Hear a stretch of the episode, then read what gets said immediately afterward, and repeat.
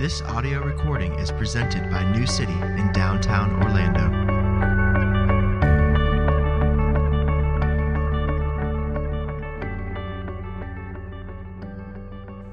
This morning's scripture reading is from the Gospel of Matthew, chapter 7, verses 13 through 20. Now, enter by the narrow gate, for the gate is wide and the way is easy that leads to destruction, and those who enter by it are many. For the gate is narrow and the way is hard that leads to life, and those who find it are few.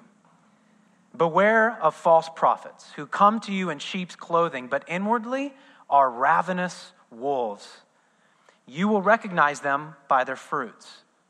Are grapes gathered from thorn bushes or figs from thistles?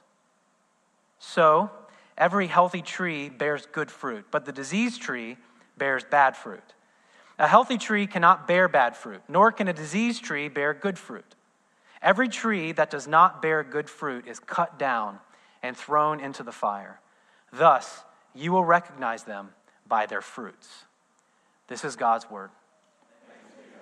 Amen. Please be seated.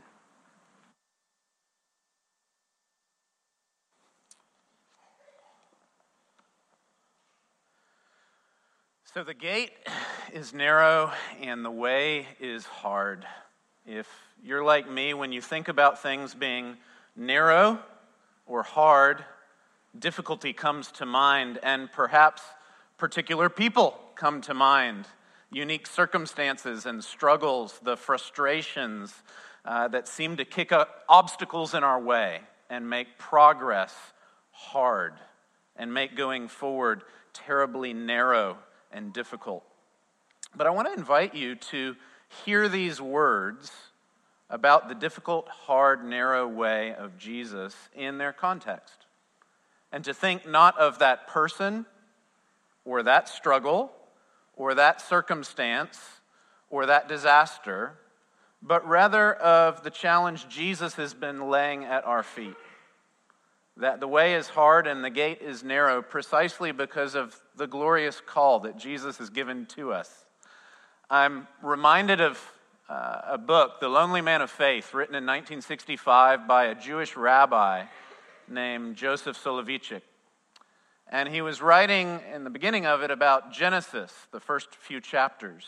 And he describes how Genesis depicts in two different sort of diptychs or portraits the creation story, kind of different uh, angles on the same event. And in Genesis 1, Rabbi Soloveitchik describes what he calls the picture of the majestic man, of Adam, who's given this remarkable calling, uh, who Adam and Eve are called to be fruitful and multiply, to subdue the earth and to have dominion. It describes creativity, it describes uh, activity, it describes uh, this action to go out and to spread and to think entrepreneurially and, and to go get it, as it were. And then he describes Genesis 2 and the calling of what he calls covenantal man. Adam is commanded, Adam is restricted. Certain trees are to be eaten, certain are prohibited. Certain ways are to be followed, others are to be avoided. It's a call to be submissive to the Lord, it's a call to be obedient to God's direction. And the rabbi pointed out that it's not that one or the other, sort of the exertive activity of Genesis 1 or the deferential submissiveness of Genesis 2. It's not that one or the other is right, the other is wrong but that we're called to live the tension of both. To go about the activities of our day and using the gifts and strengths that God's blessed us with in a submissive manner, in a deferential fashion, in a posture of faith. And that's hard. That was hard from Adam and Eve. That was hard for the Israelites of old. That's hard for those sitting at Jesus' feet. And I, I suspect that's hard for each of us that the way is narrow, the way is hard, the call is difficult, precisely because Jesus is calling to address the full breadth of our lives. That the narrow gate is matched by the wide concern of Jesus. He's not interested in fixing some narrow portion of your life. I was struck yesterday. I had to go after months and months of not following through on what I should have and replace tires on my car. And I absolutely hate going to auto repair stores. Precisely because I go in knowing, sort of head hanging and cowering, that I should have done this six months ago, and I'm going to go in and sort of get talked to about how terrible the tires are and I should have done this long ago. And I'll repent and I'll sort of cower my head and yes, I know. And, and I would hope that would be it, but that's never it. You give them an inch and they take a foot because they will invariably be checking and finding other things. In fact, I thought I'd brilliantly figured it out yesterday. My, my eldest son and I go and we're going to avoid them asking to repair other things by just leaving. We walk down the street. We went a half mile away. But you'd better believe my phone starts ringing. They've found other things in the car that ought to be fixed, other things of grave concern, other things that they would be incredibly willing to fix for me. And so I have to go through the motions of saying, no, stick to the tires. Let's, let's follow through on what we, we came to deal with. Jesus is not content to stick with putting a new set of tires on us, with polishing us up, with dealing with what you do on Sunday, what you do with your religious protocols. But in the Sermon on the Mount, Jesus is addressing wholeness. He, he gets in your business, as it were, and he addresses every nook and cranny of your life. And it's precisely because of that wide concern and precisely because of his broad promise to provide in every area of our lives that the gate is narrow and the way is hard. And we don't like that. We don't like someone addressing every area of our lives. We don't like someone suggesting that we are called to their way, that they are the truth, that life comes in the way they promise and only therein. That's not new for folks who take selfies. That's not new for the youth of today, whoever you might think that is. Kids being more self infatuated, whoever's two years younger than you. This is as old as time that, that we don't like to be directed. We don't like others to suggest how we ought to lead our lives. Long ago, you could read in the 19th century of Ralph Waldo Emerson, who would say that whosoever wants to be a man has to be a nonconformist. That sticking your chest out and your chin up is a part of being mature and adult and not conforming to others' wishes, but doing what you want. And so he commended self reliance, that great commendable trait. Or you might remember the, the famous song of Frank Sinatra everything going by, he did it my way. And of course, this month is the month of graduations coming up in late May. And that horrifically anti Christian book will be passed on, so innocuous in form. I received it at high school graduation. Let this be an intervention that you not give your graduates Dr. Seuss's Oh, the Places You'll Go. You have brains in your head. You have feet in your shoes. You can steer yourself whatever direction you choose. You're on your own and you know what you know, and you are the guy who will decide where to go. Your boss might disagree. Your teacher might challenge that. Your spouse or roommate, your friends or parents might think that a bit odd, but we nonetheless pass it out every May and June. And it fits so much with what we love to cherish and herald that, that we do it our way, that we're self reliant.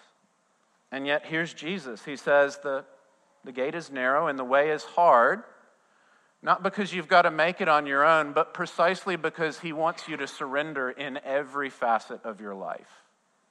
He wants you to hand over the reins and trust Him. I think we've got to think, secondly, not just about how the way is hard and the gate is narrow, but how we can so misunderstand this. We can oftentimes think about the narrow way and either misconstrue it ourselves or find that others misconstrue it as some sort of snooty, snobbish superiority complex. If, if we hear from Jesus that few will take us up on this way, we, We may think, okay, I don't have the comfort of the crowd, but I can at least have the cockiness of the avant garde. I can be like the person who's discovered a musical treasure, some sort of indie group that's not known by the masses, that isn't out there on Pandora and so forth, but that I, as sort of an elite person, can be aware of. And of course, as soon as they hit it big, sellouts, right? That's just, that's mainstream. That's not interesting. We, we can, at times, be just as haughty and cocky about being the avant garde, cliquish sort of person as we can take comfort from being in the crowd and just fitting in. And oftentimes that applies spiritually. If we're going to follow the way of Jesus, we can develop a sense that we are somehow superior. We are somehow uh, higher, more moral, more intelligent, more spiritual, more serious than those around us who don't follow the way. But again, we, we just have to pay attention to context.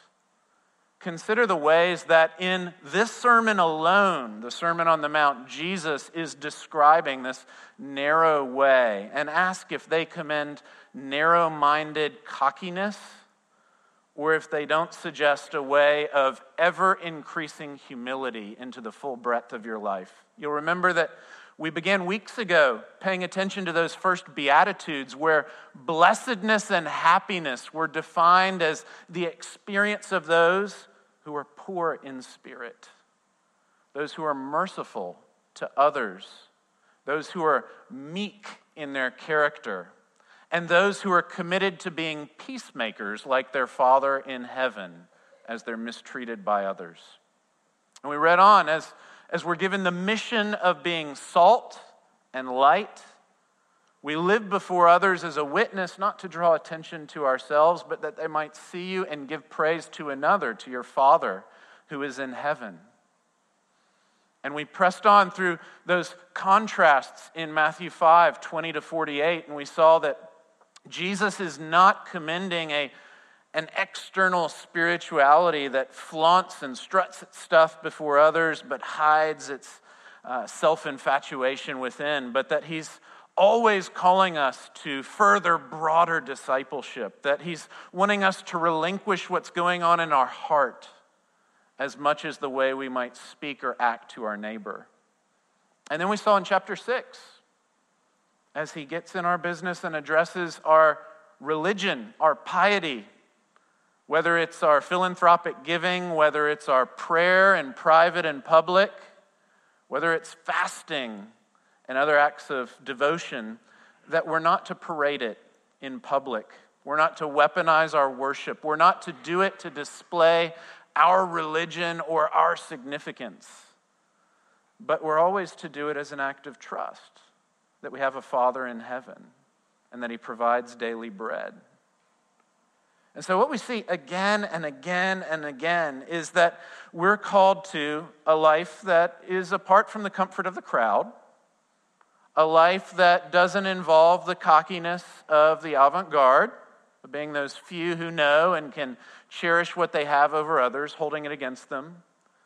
But we're called to a life of this remarkable witness that will be difficult, that will involve relinquishing again and again areas of our life to Christ. And, and so we see here that the difficult way actually leads us closer to others in love and service, not away from them in some sort of superiority. And so, in many ways, I think this passage, like last week, where Ben led us to consider the dangers of cynicism or hypocrisy, that it's drawing the whole sermon to a close and it's reminding us of the seriousness of the call, that life and death are in the balance and that we can so easily turn even obedience into our own sense of self regard. And Jesus is aware. Jesus knows that difficulty seems insurmountable. Jesus knows that commands seem so stark, so overwhelming. And so he shifts. As Damien was reading the verses, I suspect it might have felt to you like he shifts quite a bit from verses 13 and 14 describing this narrow way to suddenly describing these false prophets. It's sort of like Jesus suddenly goes complete non sequitur and, and shifts the topic. But I actually think there's something profound to seeing why it comes up here that we reflect well on the role of the prophet and the call of the true, not the false prophet. Jesus realizes he is calling us to something radical, submitting every area of our lives, entrusting our every hope to God's provision. And that is rare, that is narrow, that is hard and difficult. And so God gives grace. God gives grace for the journey. Just as we read in Ephesians 4, where we learn of the ascended and exalted Christ who, having gone up to the heavens, continues to give because he knows that the calling he's left his church is a high and lofty one. And so he gives gifts to others. And we read there, like here, that one of those key gifts is that he provides leaders. There we read of apostles and evangelists and prophets and teachers and pastors. Here we read of the prophet, the role of a leader as a gift of Christ to help sustain the people on their way. This is not new. Jesus isn't cooking this up for the first time. If you know your Old Testament, you'll know that as the Israelites were being brought through the wilderness and they're about to be taken into the land of Canaan, the promised land, it's going to be, it's going to be a big move up. They're going to have their own place. They're going to have fortified cities. They're going to enjoy security. They're going to have barns and storehouses. They're going to be able to save up and store up for times of famine or, or trouble. And it's a time of great luxury and a place of, of remarkable provision. It's flowing with milk and honey. And you could imagine how they would be leaving a, a sojourning migrant lifestyle where it's pretty easy to know that you need bread tomorrow and that you ought to pray to God. He, after all, is the baker who dropped the manna from the heavens. And, and so it's, it's rather easy to be inclined to depend on him for food tomorrow. You don't have a farm to run, you don't have a store to go to, so he is your one option in the wilderness. And God is aware that they're about to enter a time like that where most of us live, where you're probably not too terribly worried in most cases about having some food tomorrow. You're probably not too worried about folks suddenly flooding and attacking the city. You're probably not too worried about matters of life and death, and so it's easy to go complacent. It's easy to think yourself self reliant it's easy to buy into Dr. Seuss and think that you just get to do what you want and you can make your way and you can provide for everything. And so God gave the Israelites the Levites. The Levites weren't notable for their intelligence or their religiosity. Rather, they were a, a, parable. They were the only tribe who didn't get their own land, didn't get their own inheritance, basically didn't have a bank account or a credit card to go to. They depended wholly on God's direction and provision through others. And it wasn't that they were bad, that they didn't deserve something. It's that they played a unique role in demonstrating to every Israelite what really was true of every Israelite. Even the ones who did have land and did have a harvest and did have storehouses, they didn't build that, and God gave them that. And the Levites are a living illustration of that reality. That whether you have much or you have little, you know that you receive it from God. And so, like the Levites amongst Israel of old, Jesus here commends the prophet today.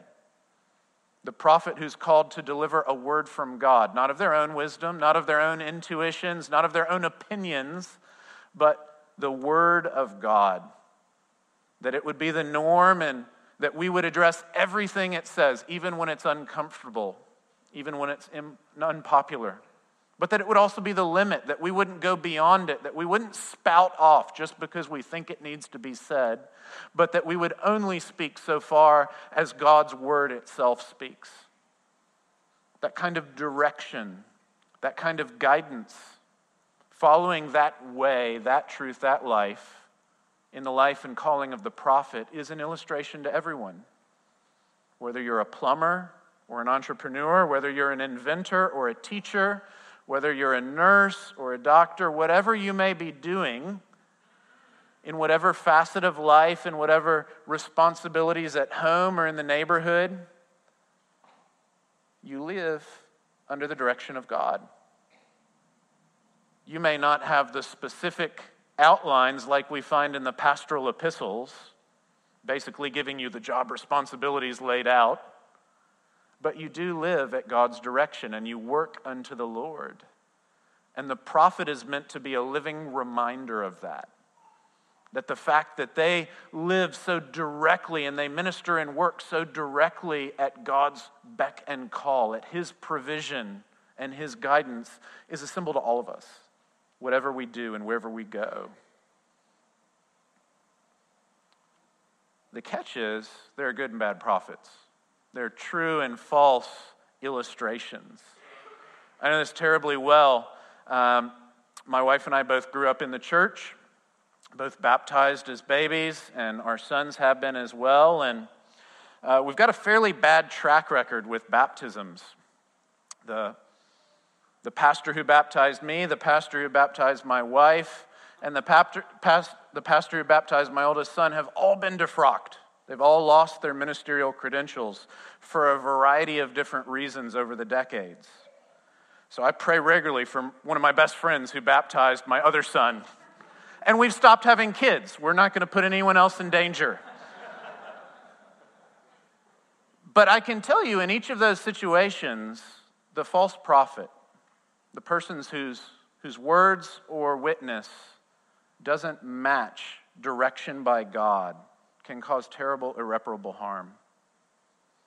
It can lead to hearts going callous. It can lead to openness to Christ closing up. It can lead to hopes being dashed. It can cause generational struggles that are terribly hard to get past. And so Jesus says not only that prophets play a key role, but he says, beware in verses 15 and following, beware of the false prophet. And he's surely addressing folks like the scribes and the Pharisees, who he's been alluding to throughout the sermon. And he says here in verses 16 and 20, you will recognize them by their fruit. By their fruit. It's a, a phrase and a term that appears several times in the gospel account of Matthew. And it's interesting. It, it appears in two different ways. And we, we do well to pay attention to the two different ways in which uh, fruit comes forward. Earlier in the gospel account, uh, in chapter 3, verse 8, John the Baptist is addressing the scribes and the Pharisees and is calling them, the religious leaders, to repent and to produce fruits worthy of repentance. That they would turn over areas of their life that are worthy of the kind of surrender God calls for. Now, we can think of worthiness as sort of a monetary thing, that, that you pay something that merits or matches its worth. That's not what that word means there. It, it addresses fittingness, something that is appropriate. John is not calling them to somehow uh, obey in ways that somehow earn or merit God's favor and salvation. He's simply saying that they ought to repent in ways that fit all that God has done in redeeming them. If God has provided for their eternal life, they shouldn't be hesitant to turn over their earthly life to God as well. If God has provided the bread of heaven and the cup of salvation, you shouldn't hesitate to trust Him for daily bread.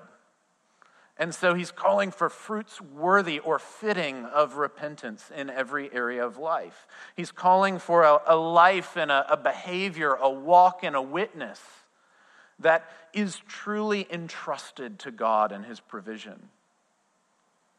But then, secondly, if you read on in the gospel account of Matthew, in chapter 12, verse 33, Jesus himself will bring up this idea of the tree and of its fruit. And he'll say this there that you declare the tree healthy and its fruit good, or you declare the tree diseased and its fruit bad. And he's rebuking the Pharisees again. This idea that the, the demonstration of the truth of a prophet is found in what they say and what occurs. that the prophet who doesn't call it straight, the prophet who doesn't speak God's word, is thereby shown to be a false prophet. That their diseased nature invalidates them. And so we, we see here two concerns. They're concerns that Paul will bring up addressing young Timothy in 1 Timothy 4:16, where he calls Timothy, this young pastor, to keep a close watch on yourself and on your teaching. And he says to him that you persist in this, for in so doing you'll save yourself and your hearers. That his own witness and walk and his teaching and instruction you might say that the leadership of both deed and word is crucial in demonstrating openness to God. And we ought to know that this is not easy for leaders. When you give someone a microphone, when you put someone in a spotlight, when you grant someone a position of power, they are going to be naturally inclined always sort of to return to home and to center and to speak out of what seems most obvious and fundamental to them. And yet, the, the prophet is called not to speak what they think, what they imagine, what they wish, but what God says. The prophet is called to be the very first to put aside personal preference. That's why it, it's terribly odd and ironic that we live in a culture where leadership is viewed as privilege. There's a sense in which, of course, that's true, and in which discriminating against certain people is a dehumanizing thing. But anyone who's in a position of leadership, especially in the church, where you're called to be a prophet or a minister of the word, realizes that it's precisely not a position of privilege. It's not for nothing that some wear the collar around the neck to demonstrate that you are constrained that you don't get to spout off, you don't get to have your way, Frank Sinatra beside the point, but that you're called to say what God says, to say all that God says, and to say no more than God says. And that in so doing, you're not demonstrating that you're uniquely spiritual or you're somehow uh, more effectively religious, but you're a reminder, like those Levites, of what's true of everybody that all of us are called to live dependently on God. All of us are called, whatever your vocation is, to listen and to ensure that it's a vocation, not simply a job, not simply a task, but that you do it unto the Lord. That you do it out of the strength the Lord provides. You do it unto the calling and vision for your life that God has granted, that you would glorify Him, that you would serve your neighbor. And that the, the true prophet it's not necessarily the most charismatic prophet, not necessarily the smartest or most educated prophet, but is the prophet who entrusts themselves both in what they say and how they lead, and in how they live and walk, that they would do so in a way worthy of the Lord, repentant in every sphere of life. Jesus does call us to a, a narrow gate, to a hard way, precisely because God, our Heavenly Father, wants to provide for our every need. Because Jesus wants to redeem you not only from your eternal struggles, your sin, your transgression, your guilt, and your sorrow, from all the death that marks our spiritual lives, but He also wants to transform your earthly existence your relationships, your work, your contemplation, your hopes and dreams, your fears and loves. He wants to be not only the, the bread of heaven and the cup of salvation, but to be your daily bread. And for those of us who are sons of Adam and daughters of Eve, that is difficult to surrender and to trust. That's unnatural to take our hands off the wheel and to listen to direction. And one of the ways in which God seeks to strengthen us in that resolve and to further us in that conviction and to bless us in that posture of faith is the illustration of the prophet, the true prophet, the surrendered prophet, the prophet whose words and witness, whose walk and way is a way of faithful surrender. Not of bold bravado, not of somehow sort of their own individual expressivism, but of faithful trust and reliance on God. Let's pray and ask that God would grant us that kind of illustration and witness. Let's pray and ask that God would shape in us that same kind of trust. Father, we thank you for Jesus. We look to him. He is ultimately the true prophet who not only spoke your words, perfect and true, graceful and life giving, but who walked all the way through the valley of the shadow of death, ultimately surrendering his own will that yours might be done. And we thank you that through the years you've granted to us those who would be illustrations and portraits of that witness. We thank you that you have granted us leaders and prophets who point us to your word and who illustrate your faith. And we pray that each of us might be granted deeper resolve and stronger hope.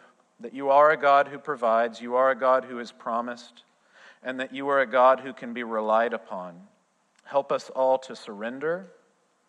Help us all to repent of our self regard and self importance. Help us all, evermore this day and in days to come, to delight in you as our Lord and Father, as our King and Redeemer. For it's in your strong and saving name that we do pray. Amen.